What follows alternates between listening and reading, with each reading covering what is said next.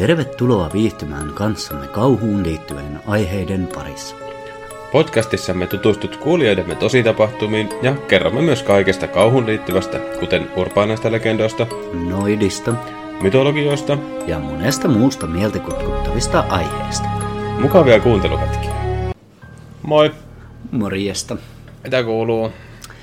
Oikein hyvä itse asiassa tällä kertaa. Hyvä. Vaikka onkin saikulla, kun nilkka paukahti, mutta Se voi olla... sekin on parempaa päin. Ne. No sekin voi olla ihan kivaa välillä olla saikulla. no en tiedä. No riippuu aiheesta. Riippuu joo. Niin, se, että jos tavallaan työstressaa niin paljon, että rupeaa mm. pää sekoamaan, niin sitten on parempikin saikulla. Oo, mutta mulla se pää muutenkin. Niin, joo. Siis meillä se ei voi seota. Niin. Menee Tän vaan enempää, parempaan suuntaan niin. ehkä, niin sitten huomaa, että nyt on asiat huonosti. niin.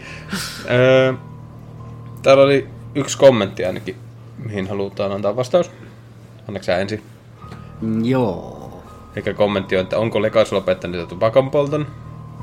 Öö, yhdessä vaiheessa olin pitkään polttanut, niin nykyään taas menee, mutta tarkoitus olisi lopettaa kohta uudestaan. Ja voitteko tehdä jonkun videon, missä näkyy teidän kasvot, kun en päässyt tuohon liveen? Se on YouTubessa. Mm. YouTubesta Live on löytyy. YouTubessa ja sitten siellä on muitakin, missä notatiin naama näkyy. Niin, ei valitettavasti. Meikäläisen naama, ei toi niissä... Kyllä joissain näkyy niissä, joissain videoissa on, kun sulla se, se auto tälle se kuvannut. Tai, Joo. niin, sitten näkyy siellä Bigfoot-jaksoissa Niin ne on. Bigfootissa varmaan, joo. Jep, ja sitten onkohan siellä... Mun mielestä jossain Fasmofobiassakin on. Mutta sun pitäisi kyllä... Mä en usko, että Pasmussa on. Mun mielestä Mä muistan, että ainakin jossain. Mä en mä, no yksi lysti sinänsä. Niin. Mutta kyllä pitäisi jo sitä sunkin gameplaytä saada vissiin. Pitäisi joo. Täytyy ruveta tekemään vähän paremmin. Tai sitten, sitä. niin, tai sitten tekee se sillä, että ottaa sen sun naama. Myös, niin. Niin. Niin. niin. Sekin voisi olla ihan jees, hauska. Jep.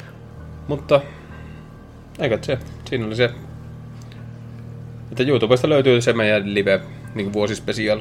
Jep. Sieltä näkyy naamat. ja- Meikäläisen komea naama ja tuo tati hirveä hapa, hapitus. Ne. Hapa. Juuri näin, hapatus. Hirveä hapa. Mm. Eipä täällä tainnut olla muuta. Semmoista näissä kommenteissa, mm. mihin pitäisi nyt välttämättä puuttua tai huutaa tänne jotakin. Niin. Ei sen väliä. Joo, ja nyt tota... Tämänkertainen aihe olisi nämä urbanit legendat. joo. Meillä on Euroopasta muutama. Me ei oikein löydetty semmoisia ihmeellisempiä kummitus Niin. urbaaneja legendoja Euroopasta, mutta Luetaan nyt nämä, mitä löydettiin ja... niin, tai ainakaan tällä Niin. niin kuin, ajalla. Niin. Mutta joo. Aloitetaanko, aloitetaanko ensimmäinen? Niin Joo. Pika kertaa surpaani legenda on kaupunkitarina, mikä on kulkeutunut Niin, suusta suuhun tarinana ja muokkautunut matkalla. kyllä. Niissä on yleensä joku tosi, mihin se tarina perustuu, mutta, mutta, mutta sitten se on tosiaan niin kuin saanut värikynää matkan varrella. Ja Urbanit legendat jaksossa, siinä Jenkkilä jaksossa taitaa kertoa paremmin, mikä on urbaani legenda. Ei lähetä nyt uudestaan kertomaan Ei. sitä. Niin lähdetään ensimmäiseen ja ensimmäinen on Skan... Skandinaavien Skandinaavien. Ganger. Kienganger. Kienganger. Gengar Pokemon. Mm, niin se on spooky. No, Niistäkin on noita fanitarinoita ja näitä semmosia... niin. joo, niistä on kanssa vaikka mitä. Mutta joo, aloitatko sä? Aloitatko Aloita mä? sä. Okei. Okay. Skandinaavista kansanperinteestä kotoisin oleva Genganger ei ole tyypillinen haamu. Itse asiassa monet skandinaavit pelkäävät, että he voivat kuollessaan palata Gengangerina. Genganger on ihan perusaave, joka on herännyt henkiin kuolemasta kummittelemaan tarkoituksellisesti eläviä. Sana Kienganger on yhdistelmä sanoista taas ja sana ganger tarkoittaa jalkaa tai kävelijää, joten Kienganger tarkoittaa kävelyä taas. Tämä on vieläkin sopivampaa, koska Kiengangerit näyttävät yleensä täysin ruumiillisilta ja todellisilta, eikä ole ollenkaan aavemainen. Tyypillisesti kiengangerit ovat niitä, jotka kuolivat ennen aikaansa, yleensä murhan, itsemurhan tai muun rikoksen tai onnettomuuden uhrina. Nämä kostonhaluiset haamut ovat äärimmäisen ilkeitä ja niiden tarkoituksena on häiritä vakavasti niiden elämää, jotka ovat tehneet sille vääryyttä elämässä. Kiengangerit hyökkäävät useimmiten yöllä, kun on kaikkein pimeitä. Pimeintä. Pimeintä. Kaikkia pimeitä. Niin, kun heidän uhrinsa on syvässä unessa. Kienganger puristaa sitten nukkuvaa henkilöä ja pakenee paikalta. Kun uhri herää, he huomaavat oudon sinisen pisteen, josta, jossa Kienganger puristi häntä. Tämä on merkki tulevasta sairaudesta ja kuolemasta kyseiselle henkilölle. Sen lisäksi, että kienkangerit hyökkäävät ihmisiin, joilla on heikkouksia, he näyttävät nauttivan myös tuhon aiheuttamisesta kaikkien elävien keskuudessa. He, taitavat levittämään, he ovat taitavia levittämään tautia, ja jos se koskettaa sinua, vaikka se olisikin vain hipaisu, lihasi alkaa pian irrota, kun virus saavuttaa sydämesi. Kiengangerien välttämiseksi on olemassa joitain käytäntöjä, jotka voidaan ottaa käyttöön niiden luomisen välttämiseksi. Henkilö, jolla on potentiaalia tulla kiengangeriksi, on haudattava tietyllä tavalla niin, että arkun sisään on kirjoitettava erityinen riimukirjoitus, jotta vältetään herääminen ja kävely. Se oli semmonen se kienkangeri. Kienganger. Kien- Olisiko se kienger? Kienkangeri. Kengare. Kenger. Tjenare. No niin. Joo. Tota noin. Mä en oo... Mikähän otus se oli tuossa Supernaturalissa, että kun se koski johonkin, niin se rupesi mätänemään. Muistaakseni se tuli niinku Oliko se joku ikkunalauda, että kun se koski siihen ikkunalautaa, niin sitten rupesi mätänemään se käänjälki, mikä se koski. Se oli joku, En joku muista. semmonen, Meidän muistikuva on, mutta tää, tästä tulee vähän se mieleen, se söi sieluja ja se vissiin sairastutti jotenkin niitä lapsia tai jotain ja sitten se, niin se oli niinku se lääkäri jäbä, joka oli se. Älä nyt paljasta kaikkea En mä paljastanutkaan, se oli kaikille. vahinko. Niin. Mutta joo. Seuraavana käsittelyssä olisi Kevaudanin peto. Haluatko sä Mikä? tämän? Kevaudanin peto. No niin.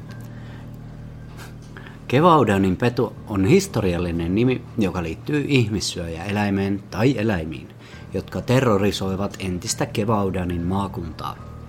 Margeraid-vuorilla etelä-keskiosassa Ranska vuosina 1900, 1764-1767.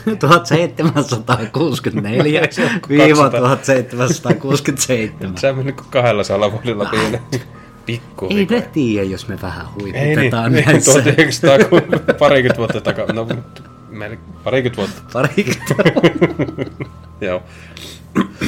Hyökkäykset olivat tehty yksi tai useampi kellertävä kautta ruskean pedon, jonka selässä on tummia raitoja. Häntä, joka on pidempi kuin suden, silminnäköiden mukaan.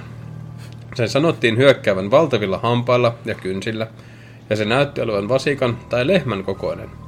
Se näytti lentävän peltojen poikki kohti uhrejaan, ilmeisesti omasi huikeat hyppäämistaidot. Nämä aikakauden kuvaukset voisivat tunnistaa pedon teini-ikäiseksi urosleijonaksi, raidalliseksi hyönaksi, suureksi sudeksi, koiraksi tai susikoirahybridiksi, vaikka sen identiteetti on edelleen keskustelun aihe.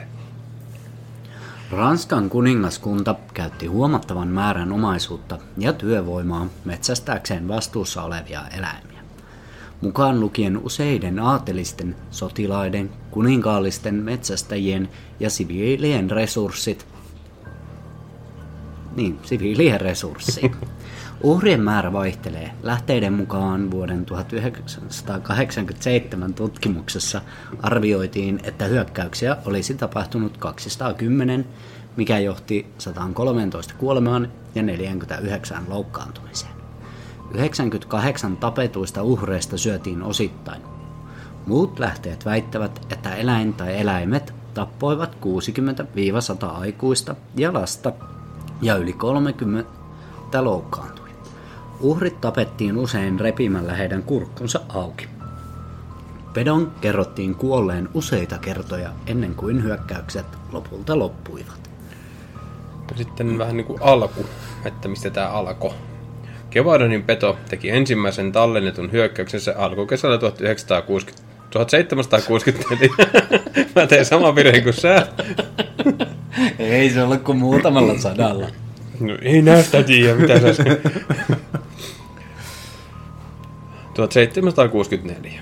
Nuori nainen, joka hoiti karjaa Merkoiden metsässä lähellä Langoken kaupunkia Kevadonin itäosassa, näki pedon kuin suden, mutta ei kuitenkaan susi, tulevan hänen kimppuunsa. Kuitenkin lauman härät hyökkäsivät petoa vastaan ja pitivät sen loitolla. He ajoivat sen pois sen jälkeen, kun se hyökkäsi toisen kerran. Pian tämän jälkeen 30. kesäkuuta pedon ensimmäinen virallinen uhri kirjattiin. 14-vuotias vuotias Jean Bowlet tapettiin lähellä Les Hubaksin kylää, lähellä Langokea. Tämä uhri haudattiin ensimmäinen heinäkuuta ilman sakramentteja, koska hän ei voinut tunnustaa ennen kuolemaansa. Hautatodistuksessa kuitenkin täsmennetään, että hänet tappoi raivoisa peto, mikä viittaa siihen, että hän ei ole ensimmäinen uhri, vaan, vaan ensimmäinen julistettu uhri. Toisesta uhrista ilmoitettiin 8. elokuuta. 14-vuotiaana hän asui Messi, Masmejanin kylässä Paul Lovretin seurakunnassa. Nämä kaksi uhria tapettiin Allierin laaksossa. Hito ranskalaiset kylät ja niiden... Mm, kunnon nimi hirviö. Jep. Elokuun lopusta ja syyskuusta lähtien Merkoiremetsässä tai sen ympäristössä kirjattiin muita uhreja koko loppuvuoden 1764 aikana. Kiitos. Alueelle raportoitiin lisää hyökkäyksiä. Hyvin pian kauhu valtasi väestön, koska peto sai toistuvasti yksinäisiä miehiä, naisia ja lapsia hoi- Jotka hoitivat hoitaa sankaria. Mm. Ka- Kevaudanin ympäröivässä metsässä. Raporttien mukaan peto näytti kohdistavan hyökkäyksen vain uhrin pään tai kaulan alueelle. Jotkut todistajat väittivät, että pedolla oli yliluonnollisia kykyjä. He uskoivat sen pystyvän kävelemään takajaloillaan ja jaloillaan kuin ihmiset. He uskoivat, että peto teki hämmästyttäviä harppauksia. He myös uskoivat, että peto voi torjua luoteja ja palata kuolleista iskun ja haavoittumisen jälkeen. Joulukuussa 1764 lopulla oli alkanut kertaa huhuja, että murhien takana saattoi olla eläinpari. Tämä johtui siitä, että hyökkäyksiä oli tapahtunut niin paljon lyhyessä ajassa, ja koska monet hyökkäyksistä näyttivät tapahtuneen, tai niistä ilmoitettiin lähes samanaikaisesti. Jotkut nykyiset kertomukset viittavat siihen, että olento nähtiin toisen sellaisen eläimen kanssa, kun taas toiset kertovat, että pedon mukana olisi sen poikaset. Menden piispa Gabriel Florent de Choisel Peupabre, myös Kevaudanin kreivi, kutsui 31. joulukuuta rukouksiin ja katumukseen. Tämä vetoomus on jäänyt historiaan. Menden piispan käsky. Alla kaikkien hiippakunnan pappien piti ilmoittaa siitä uskovilleen. Tässä pitkässä tekstissä piispa kuvaili petoa Jumalan lähettämänä vitsauksena rankaisemaan ihmisiä heidän synneistään. Hän lainasi pyhää Augustinusta tuodakseen esiin Jumalan oikeudenmukaisuuden. Samoin kuin raamattua ja Mooseksen lausumia jumalallisia uhkauksia. Minä aseistan petojen hampaat niitä vastaan. Tämän käskyn lopussa lausuttiin 40 tunnin rukoukset kolmena peräkkäisenä sunnuntaina. Minä on saanut ihan rukoilla. 40 tuntia sunnuntaina. Ja siis kolmena pitkä- sunnuntaina. Niin. Yhteensä Mä 40 tuntia. Että pitkät ollut sunnuntait tuohon aikaan On toi siis kun 1900-luvulla. kolmena sunnuntaina 40 tuntia, niin on sekin aika... Kyllä siinä sunnuntai... Kyllä siinä on saanut rukoilla. Oh. Näistä jumalallisista vetoomuksista huolimatta verilöyly jatkui 12. tammikuuta 1765. Peto hyökkäsi Jackers Portefaixin ja seitsemän lapsen kimppuun Villaretin kylässä. Useiden hyökkäysten jälkeen he ajoivat sen pois, pysymällä ryhmittyneen. Lopulta kohtaaminen tuli kuningas Ludwig XVn 15 tieton, joka myönsi 300 livreä Portefaxille ja toiset 350 livreä jaettavaksi tovereittensa kesken. Livre oli tuolloin Ranskan valuutta. Sitten hän määräsi, että Ranskan valtio auttaisi löytämään ja tappamaan pedon. Yhdest, y, helmikuun 11. päivä Hele Maltsieun seurakuntaan haudattiin pikkutyttö. Noin 12-vuotias, joka oli tänä päivänä niellyt, jonka oli tänä päivänä niellyt ihmissyöjä peto, joka on tuhonnut tätä maata lähes kolme kuukautta. Huhtikuuhun 1765 mennessä tarina pedosta oli levinnyt kaikkialle Eurooppaan. Courier Davinkson ja englantilaiset toimittajat pilkkasivat kuninkaallisen vallan voimattomuutta yksinkertaisen eläimen edessä. Sillä välin paikallinen piiska... Piiska. paikallinen piiska. Joo. Sillä välin paikallinen piispa ja intendantit joutuivat käsittelemään postin tulvaa. Ihmiset kaikkialta Ranskasta ehdottivat enemmän tai vähemmän omalaatuisia menetelmiä pedon voittamiseksi. Tuomioistuin julkaisi myös pedon kuvauksia Kevaudanissa, jotta kaikki olisivat vähemmän kauhuissaan pedon lähestymistä ja vähemmän todennäköisesti erehtyneet luulemaan sitä muuksi, ja jotta metsästyskoiralaumat voitaisiin kouluttaa jahtaamaan petoa. Ludwig, Ludwig 15 suostui lähettämään kaksi ammattilaista sydänmetsästäjää.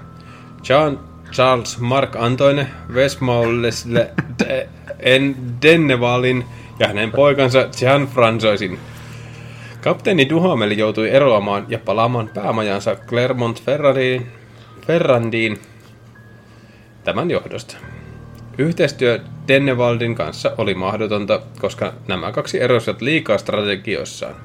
Duhamel järjesti sudenmetsästysjuhlia, kun taas Dennewald ja hänen poikansa uskoivat, että peto voi ampua vain salaperäisillä tekniikoilla.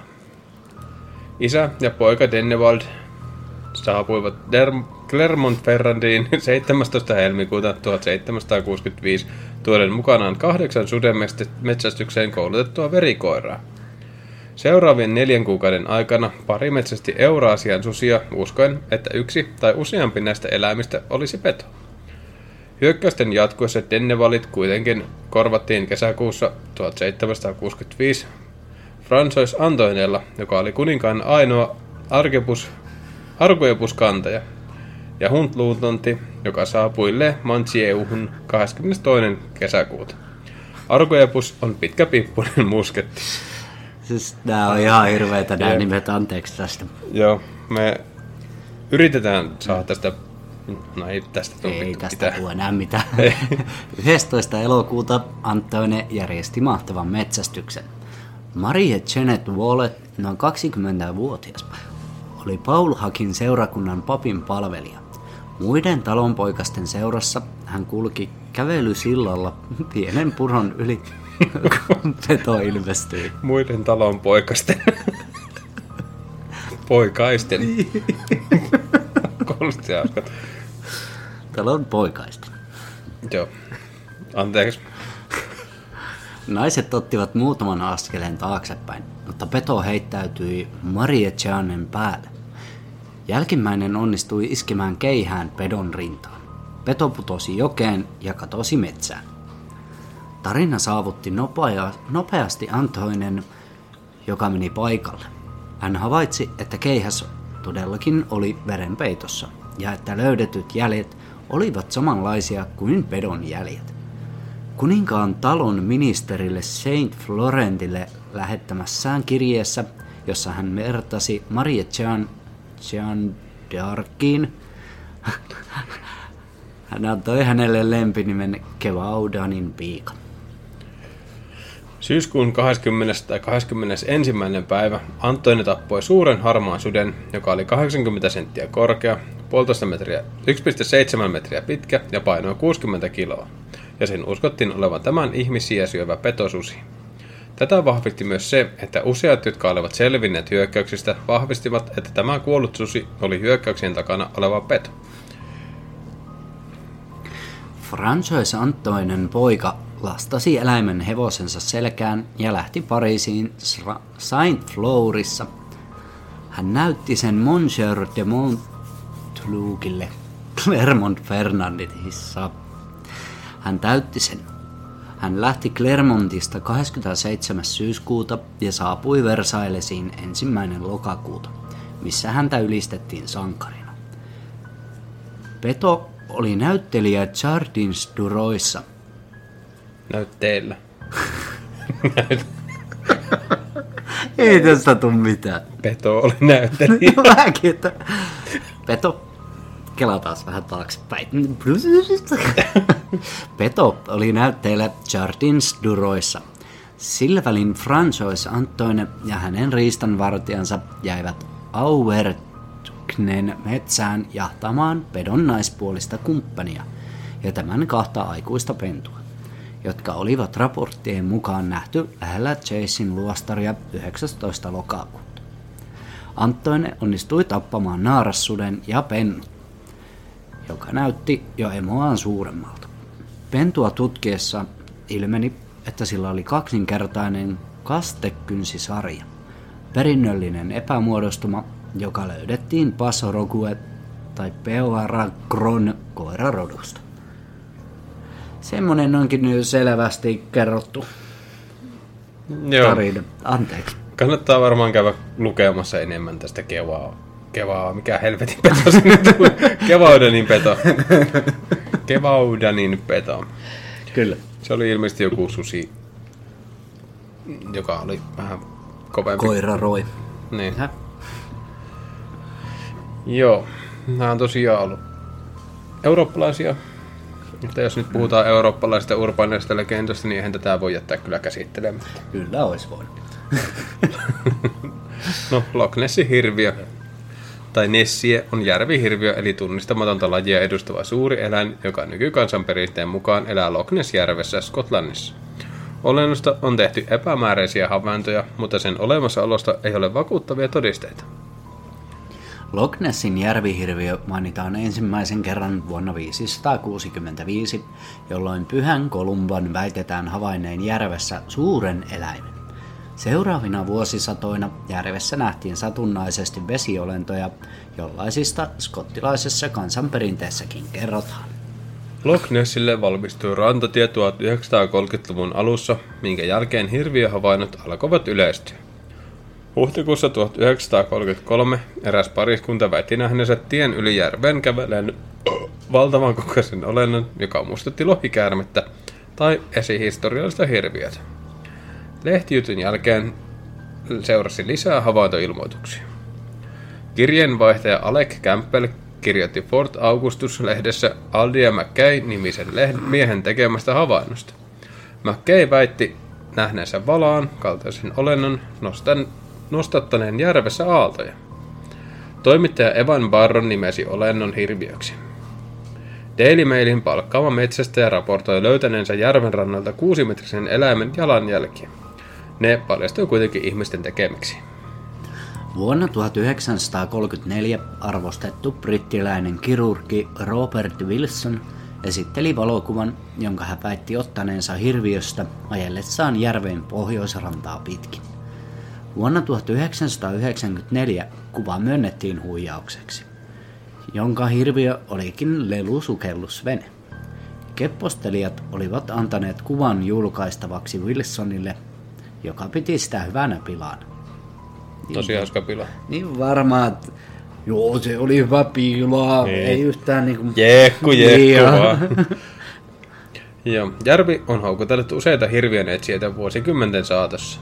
Monessa valokuvassa on väitetty näkyneen hirviö, mutta useammat kuvat ovat osoittautuneet väärännyksiksi tai esittävän tavallista eläintä tai esinettä.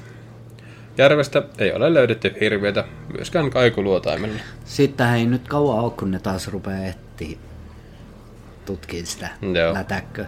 Mutta siis se on oikeasti, että öö, se on joku ihan murto-osa, mitä on meristä tutkittu. Niin. Että sitä ei tiedä, mitä kaikkea sieltä vielä oikeasti löytyisikin. Mm, toi on järvi. Niin, no siis tää on järvi, mm. mutta niinku Mutta meristä. meristä voi löytyä, kyllä. Jep.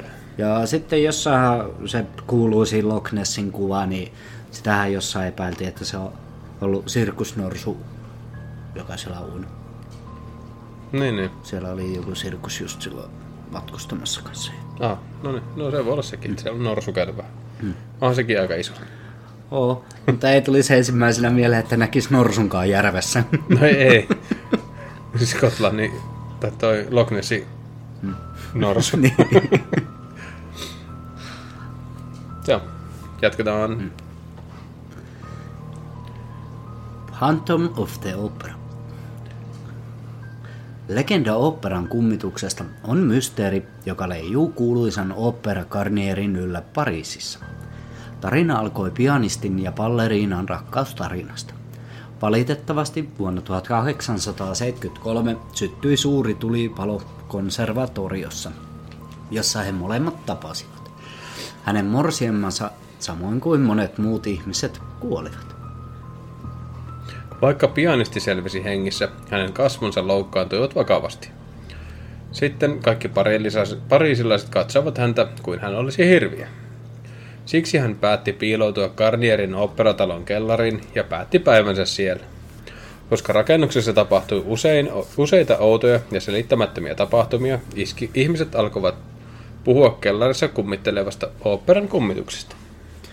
Vuonna 1910 Gaston Leroux sai tästä legendasta inspiraation kirjoittaakseen kuuluisan maailmanlaajuisen kirjan The Phantom of the Opera. Siitä muokattiin monia elokuvia ja musikaaleja, mikä teki siitä yhden mielenkiintoisimmista er- eurooppalaisista myyteistä ja legendoista. Palais Garnier on upea 1800-luvun lopulla rakennettu operatalo. Se on arkkitehtuurin mestariteos, jossa yhdistyvät barokin, klassismin renesa- ja renesanssin tyylit. Se on yksi Pariisin parhaista valokuvauspaikoista. Semmoinen pikku infopläjäs. Info. Aina täytyy päästä Mm-hmm. of the Opera is here. Joo. Sitten taas viimeinen. Krampus. Olette ehkä kuullut vuoden 2015 komedia kautta kauhuhybridi-elokuvasta, mutta Krampuksen todellinen tarina on aivan yhtä pelottava kuin odotit. National Geographic kuvailee Krampusta puoliksi vuoheksi, puoliksi demoniksi, hirvittäväksi pedoksi. Krampus on joulupukin paha versio. Samaan aikaan kun iloinen parakas joulupukki pohjoisessa antaa mukaville lapsille lahjoja, Krampus pyrkii pelottamaan tuhmat lapset käyttäytymään paremmin lyömällä heitä koivunuksilla tai kuljettamalla ne säköissä helvettiin. Suomalaisessa joulupukissa nämä kaksi ahmoa ovat yhdistyneet. Nimi tulee Krampukselta ja perinteen mukaan joulupukki jakaa sekä lahjoja että vitsoja. Kiva kaveri. Rupeisikohan muksu käyttäytyy, kun sanoisi, että joulupukki ei tuo lahjaa, vaan Krampus kantaa sut helvettiin säkissä. tai lyö koivua. niin. Ei ehkä pidä testata. Ah. Mä olin just näpyttämässä pojalle viesti. Voipa sitten, niin kuin me saadaan jotkut Ihan syytteet. Hän on pääasiassa saksalainen ja itävaltalainen hahmo, vaikka muilla mailla on omat versionsa. Ja hän esiintyy perinteisesti 5. joulukuuta, joka tunnetaan nimellä Krampusnacht. Krampusyö. Eikö ollut hyvin sanottu nacht? Mm. Vaikka kukaan ei tiedä varmuudella, tämän perinteen uskotaan kuitenkin alkaneen. Ei kun, otapas, kelataan. Vaikka kukaan ei tiedä varmuudella, tämän perinteen uske, uskotaan usein alkaneen, kun maurit hyökkäsivät Euroopan kaupunkeihin, sieppasivat paikallisia ja myivät heidät orjuuteen. Luinkohan mä se ekalla kerralla oikein? Kyllä kai, mutta kelasit se hyvin kelattu. Hyvin kelattu. Kokeilin kanssa sitä kelausnappia. Se toimii hyvin. Kyllä. Joo. Ja sitten Varmaan. Oliko se viime perusjaksossa, kun me aloitettiin lukeen sitä Witch Houria? Se oli... Joo, jatketaan nyt sitä Witching Houria. Ja viimeksi siinä tapahtui semmoista, että siinä oli koronan runtelemaa tarjoilija, tyttö oletettavasti. Niin mä, mulla ainakin jäi semmoinen käsitys, ja se oli saanut sitten niin kuin työkeikan tänne Witching Hour tämmöiseen niin kuin baariin, tai semmoiseen semmoisen niin kuin pidemmestä, kohan se nyt on yökerho, ja sitten se oli tosiaan niin kuin kuuset oli istuteltu pentagrammin muoto ja se oli niin kuin justiinsa päässyt sinne paikan päälle ja saanut pyöränsä parkkiin. Ja käveli pihan poikki perannalle. Kyllä, oli juuri menossa sisälle. Ja sitten jatkuu. Sisällä valmisteltiin jo tulevaa iltaa. Paikan esimies touhusi pöytäliinojen parissa, kun astuin sisään rakennukseen. Hänen suunsa levisi hymyyn ja hän vaikutti silmin nähden ilahtuneelta tulostani. Juuri hänen kanssaan olin aikaisemmin keskustellut puhelimessa. Hänen lisäkseen paikalla oli myös yksi työntekijä, jonka nimen unohdin heti hänen esiteltyään itsensä. Voi kuulostaa vähän hölmöltä, mutta en halunnut vaikuttaa epäkohtelijalta, epäkohtelijalta ja nololta heti ensimmäisessä työvuorossani, joten en teohtinut kysyä hänen nimeä uudelleen. Mulle katsoi ihan sama aina. Sama. Sisätiloiltaan ravintola muistutti suurta vanhaa tupaa, jonka keskellä oli takantapainen luonnon kivistä tehty tulisia. Siinä oli jo tuli. Rakennusta lämmitetään takan avulla, joten siihen täytyi aina laittaa valkea jo hyvissä ajoin ennen asiakkaiden saapumista. Paikan esimies selitti. Takka oli oikeastaan aika kaunis ja huolellisesti tehty. Pärjäsi ainakin ulkonäössään helposti moderneille kilpailijoille. Muuten tupa oli täytetty siroilla metallisilla pöytäryhmillä, jotka oli maalattu paikan tunnelmaan sopivasti mustalla maalilla. Toinen työntekijä jatkoi siitä, mikä äsken oli kesken jäänyt, eli asetteli parhaillaan pöydille pellavaisia tummanpunaisia pöytäliinoja. Hän nosti kullekin pöydälle myös komean valurautaisen kynttelikön, jonka kolme kynttilää sytytettäisiin myöhemmin asiakkaiden saapuessa. Värikkäitä lasilyhtyjä roikkui myös tuvan kattoparruista, ja niissä paloi jo kynttilän valo tunnelmallisesti. Molemmin puolin takkaa oli ovet, jotka johtivat pois tuvasta. Toisesta ovesta pääsi keittiötilaan ja toisesta niin sanottuun vanhaan kammariin. Tilat esiteltiin minulle edellä mainitussa järjestyksessä, ja täytyy sanoa, että keittiön varustelutaso taso oli hienoinen yllätys. Toki rakennuksen ulkonäöstä oli jo pääteltävissä, että paikka ei ole ehkä uusimman teknologian piirissä, mutta asiakkaiden astioiden tiskaaminen käsin kahdessa peltiämpärissä ja jääkaapin virkaa toimittava pimeä kivikellari olivat jotenkin kulttuurisokki näin 2020-luvulla. Vettä ei kuitenkaan tarvinnut hakea kaivosta. Sitä saatiin onneksi ihan hanaan saakka toimitettuna. Kaikesta huolimatta keräsin kuitenkin itseni ja pyrin siihen, ettei järkytys työolosuhteista ole luettavissa kasvoiltani. Eihän sitä voi tietää, miten tiukkaa tälläkin, tälläkin ravintolalla on ollut. Tässä maailmantilanteessa ei taida juuri voittajia olla, ajattelin. Lohdutin itseäni myös sillä ajatuksella, että Witching Hour oli baari, joten tiskattavana olisi lähinnä juomalaseja ja pähkinäkippoja, eikä pinttyneitä illallisastioita. Lopuksi minut johdatettiin vanhaan kammariin. Kammarin ovesta suoraan katsoessa oli jylhä tummanpunaisella sametilla päällystetty divaani. Sen molemmin puolin oli samanlainen, samanlaisella kankaalla päällystetyt sirot nojatuolit. Niiden jalat kaartuivat taidokkaasti kaiverretuiksi tassuiksi. Niiden täytyi olla antiikkia. Divaanin jalkopäässä oli myös pieni puupöytä, jonka tarkoitus oli mahdollisesti toimia tarjoilupöytänä. Huonekalujen keskellä lattialla lepäsi varsinainen katseen vangitsija, aito karhun talja, jossa oli vielä karhun kynnet kiinni. Esimieheni ääni herätteli minut takaisin illan työkuvioiden pariin. Hänen mukaansa vanha kammari toimi kabinettina, ja tänä iltana sinne oli se tulossa erityisvieras. Minun tehtäväkseni jäisi siis valmistella vanha kammari iltaa varten annettujen ohjeiden mukaisesti. Tila oli jo siivottu, joten ripustin tilaan lasilyhdyt. Sytytin sinne suitsukkeita, valmistin kannullisen sangria ja toimitin sen kanssa tarjoille kulhollisen hunajassa ja suolassa paahdettuja manteleita. Sangria olin tehnyt ennenkin, mutta en sellaisesta viinistä kuin Witching Hourissa tarjoltiin. Talon punaviini oli todella tummaa ja sakeaa. Siinä oli metallinen tuoksu ja mietin jo hetken, että olisiko se mennyt pilalle. Maistoin sitä sormen päälläni ja maku toi mieleni lähinnä nenäveren vuodon. Esimieheni kumminkin vakuutti, että tämä oli talon viinin erityispiirre ja illan erityisvieras oli toimunut sangrian tehtävän juuri tästä viinistä. Tein siis työtä käskettyä. Vanhan kammarin valmistelujen jälkeen esimieheni ohjeisti minut laskeutumaan keittiöstä kellariin hakemaan juomia valmiiksi. Kuten voi kuvitella, vanha kivinen kellari oli kostea, ikävä, kylmä ja pimeä. Särisevän sähkölampun valossa laatikko laatikolta ja korikorilta juomat löysivät tiensä keittiöön. Kellariin johtavat kivirappuset tuntuivat kohtuuttoman pitkiltä ja juomalaatikoita kantaessa mutta pääsin hommassa kuitenkin lopulta voiton puolelle. Kun saavuin viimeisen laatikon kanssa ylös keittiön, illan toinen työntekijä tuli ilmoittamaan, että illan asiakkaat ovat saapuneet ja alkoi saman tien kantaa juomatilauksia asiakkaille. Kaikki juomat tarjottiin joko pulloista tai keitettiin itse. Witchinghauerin yksi suosituimmista myyntiartikkeleista oli illan aikana oma, talon oma yrttitee. Tee haudutettiin lasipurkkiin pakatuista kuivatuista kasvin osista, ja se oli mielestäni vähintäänkin epäilyttävää.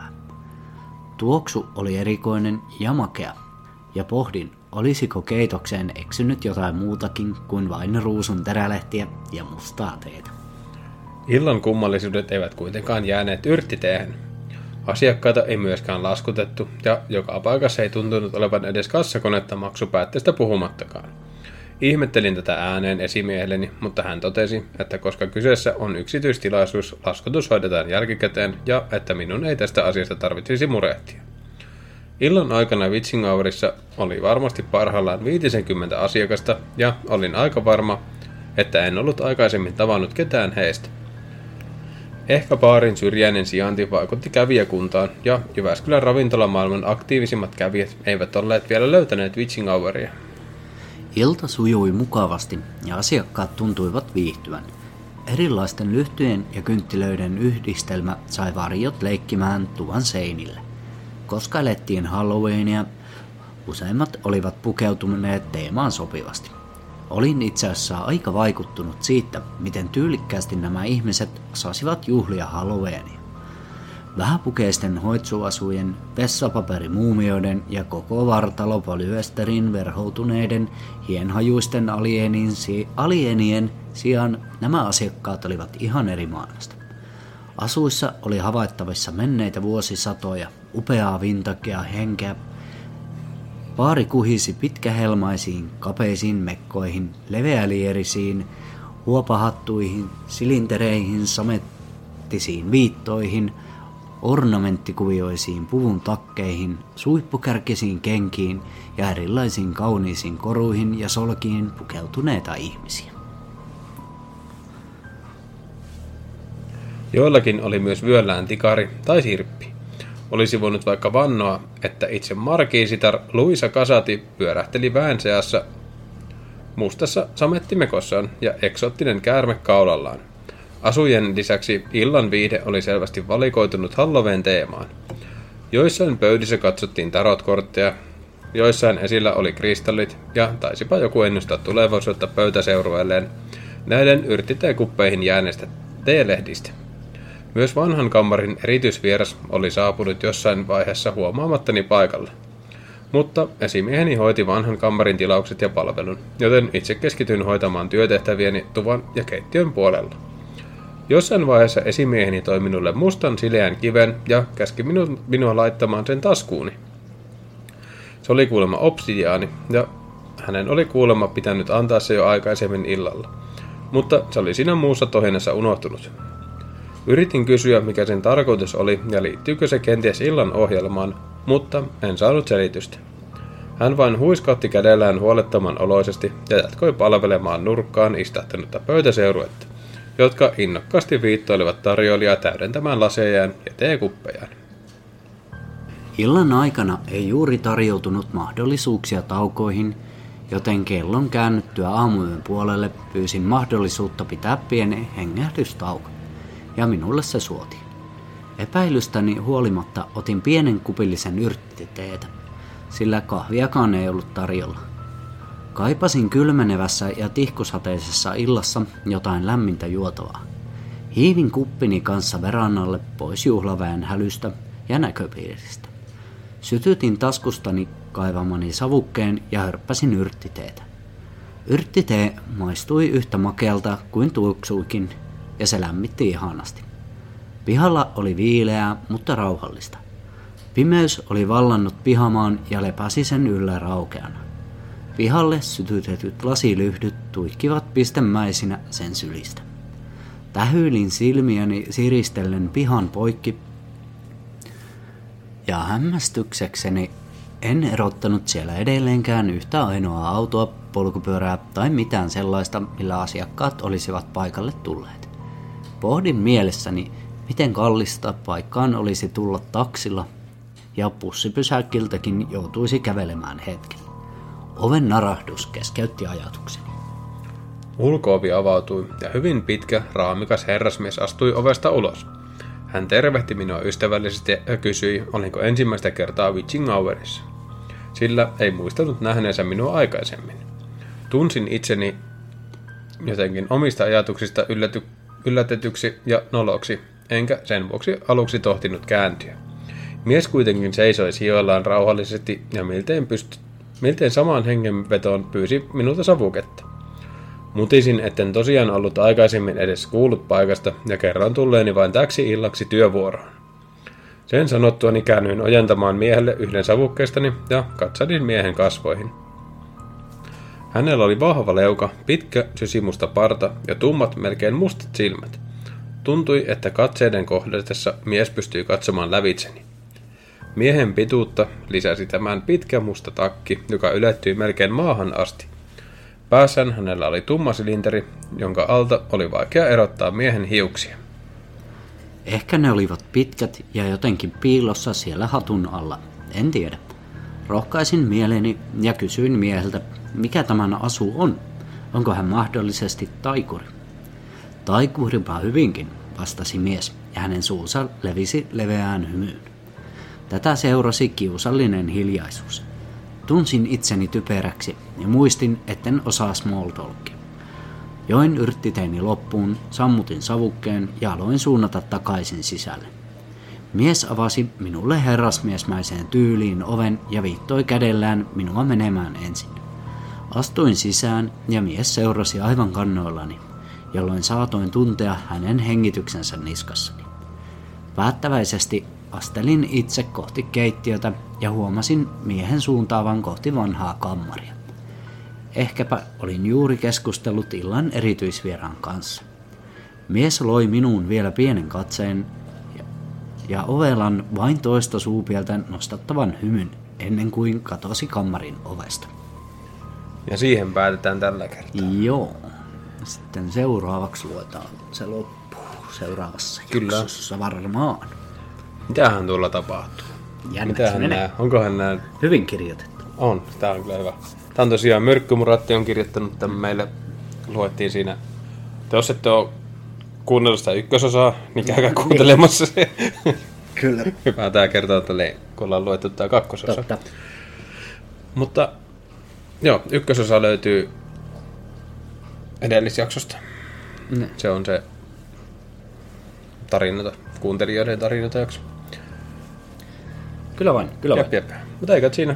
Käykää Tämmönen jakso tällä kertaa. Kiitos ja pahoittelut ja puhutaan tälle kivasti päällekkäin. Jep. Tää on tätä Koittakaa ammattimaista. Jep, me ollaan ihan amatilaisia tässä. Amatilainen, amatilainen. Eikä noita nyt ei. Joo, pistää noin pois. jep, jep, jep, joo. Eli käykää tykkää, seuraa, jakaa kavereille, kertokaa kavereille, mitä kaikkea näitä on se. Juttu loru. Ja tota, tarinoita saa lähettää farsipaja.gmail.com. Mielellään lähet- niin. YouTubessa, Spotifyssa. Joo, itse asiassa YouTubessakin pystyy kommentoimaan tai laittaa niihin kommentteihin niitä tarinoita aika helposti. No niin. Että se on yksi semmoinen tapa kanssa, että jos kokee sähköpostin lähettämisen haastavaksi, niin YouTubeen kommentteihin voi kirjoittaa mun mielestä aika pitkiäkin tarinoita. Mutta eikä siinä se ihmeempää. Ensi jaksossa tehdään jotakin ja tää jakso oli nyt tämmönen. Mm. Siinä oli vähän ranskalaisia nimihirviöitä ja Ai vähän. Joo, ei kai siinä. Kiitos. Hyvästi. Hei. Hei hei.